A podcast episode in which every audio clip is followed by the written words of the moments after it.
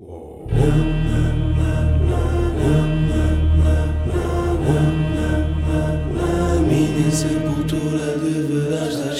minha sepultura deverá estar escrito. Por mais que se diga que não, ainda há muitos tabus por aí. Saúde mental, sexo, dinheiro. Mas o maior tabu de todos é a morte. Mal se fala dela, mal sabemos como reagir quando alguém diz que perdeu um ente querido.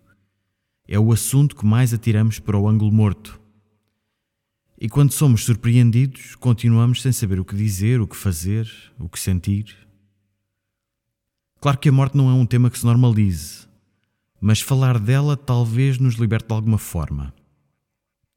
E é precisamente por isso que quis lançar este podcast. Para partilhar esta minha convicção meio destravada de que falar da morte é mais uma cura do que uma doença.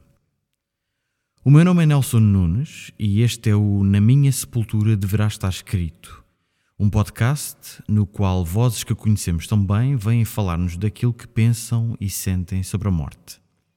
A cada semana, uma personalidade conta-nos aquilo que lhe vai no íntimo. Histórias, medos, angústias, tragédias, comédias, alegrias. O tema é sempre o mesmo: a morte e aquilo que ela provoca aos vivos.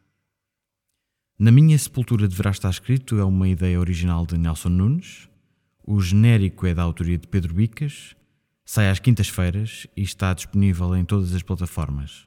Podem acompanhar-nos também no Instagram, basta procurar por Na Minha Sepultura e brevemente está no ar o primeiro episódio.